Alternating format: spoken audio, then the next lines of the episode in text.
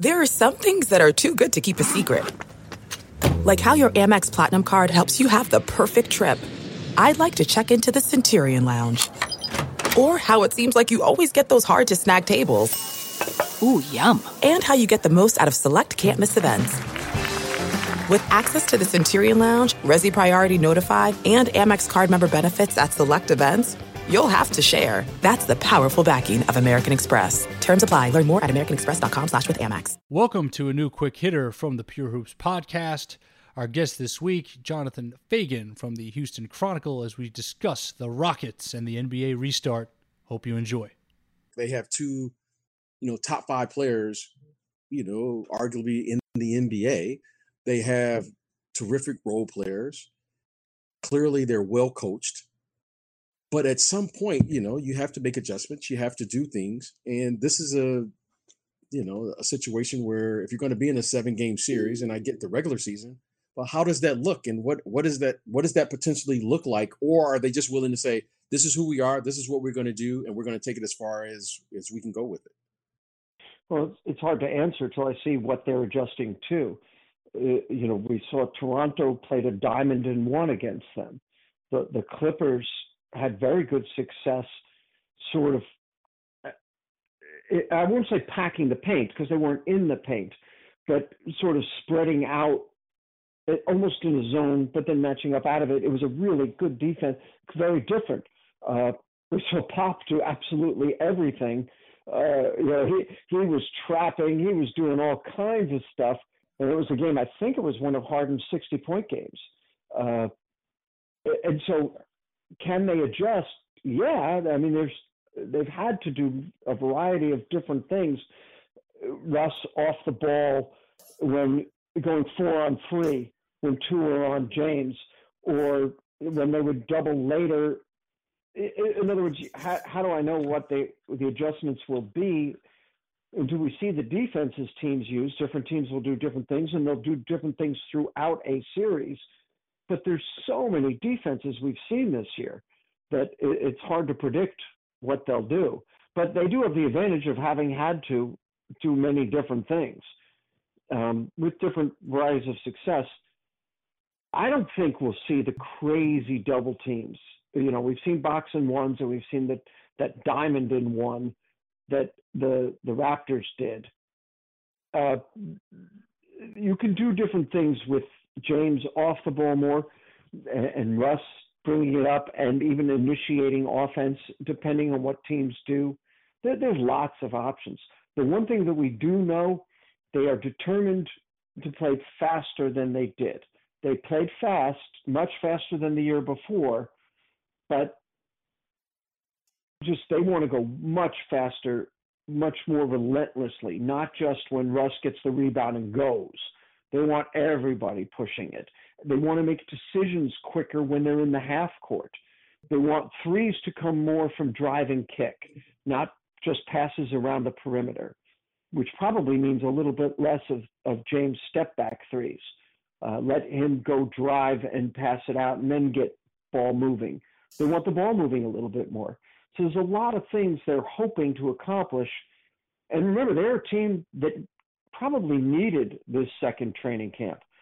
Other than the teams that had guys coming back from injuries, you know, Ben Simmons, Zach Collins, uh, Nurkic, who had played but was still working his way back. Other than those teams, they're the team that changed the most during the season, having in, in terms of its rotation. Having a second training camp might be able to get some of these things in place that they need to do differently.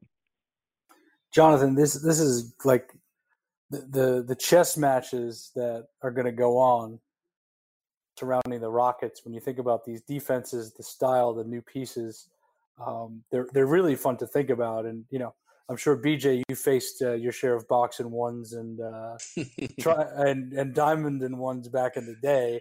I mean, I, I, I bet I you got some open shots off those. Yeah, yeah. I, I, I, was I was the guy you left open in those, and, and once in a while it, it, would go in. But, yeah, you, but Ben McLemore got a whole lot of shots. I bet you recognized a few of those.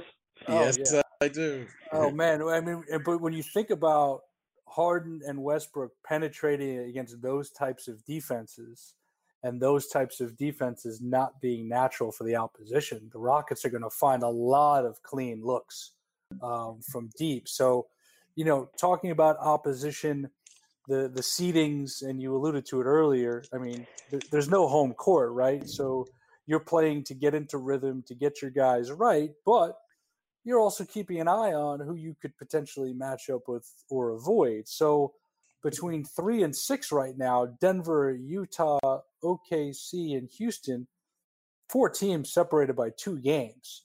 Is there somebody that the Rockets want to avoid in in that um, in that group of teams? Is there somebody you think they would play well against, avoid? Where does your mind go there, Jonathan? Well, I think they'd rather have the Jazz again for a third straight year but I don't think the Jazz are going to be. I don't think you can assume anything. I think they're going to be pretty good. Uh, people kind of are overlooking them. They, are missing their second leading scorer, and so if, and he was necessary last year and the year before. Rockets against Jazz, the Jazz really needed another three-point shooter. But you know, Jordan Clarkson, even though he wouldn't just step in, he wouldn't be the starter. He would he helped them with more scoring uh, off time. the bench, which they needed and they they were they needed that before they got him. He played very well, and now with another guy off the bench having to start, that's even more important. I wouldn't overlook them, but no, they, they'd rather play the Jazz than the Nuggets, and probably than the Mavericks. I don't know that the Rockets and Mavericks will both move up to where, especially since one of the eight games is between them. But a four or five Houston Dallas series, uh, I don't know that you want to pick out the Mavericks. I, so I think you'd rather have the Jazz than them or the Nuggets. The Nuggets, that's a really fun, interesting matchup. Because uh, Jokic, he's either the best or second best center in the league.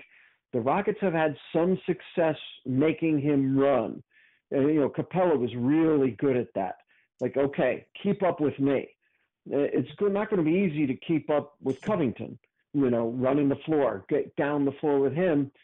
But on the but of course we've heard a lot. He looks like he's in much better shape. Maybe he can run better, and then all of his advantages still exist on the other end. It's just that's a really good matchup. And when you were talking about adjustments, one of the ones I was thinking more is the Rockets' defense adjusting. So, do they double team him? How do they double team them? If they do, that can change throughout a series. And then he's such a great passer. Does he burn that? Uh, uh, like you say, there's such the Rockets are so interesting in so many ways. Even when you start talking about matchups, it's interesting. But no, I think you'd probably go in preference among those that group. And then I haven't even mentioned the Thunder, which would be so fun to have Chris Paul against Russell Westbrook. That would be that would be wonderful. We hope you listened to the full conversation with Jonathan Feigen from the Houston Chronicle. Check out the Pure Hoops podcast with BJ Armstrong and yours truly, Eric Newman, at the end of every week from Pure Hoops Media. Stay pure.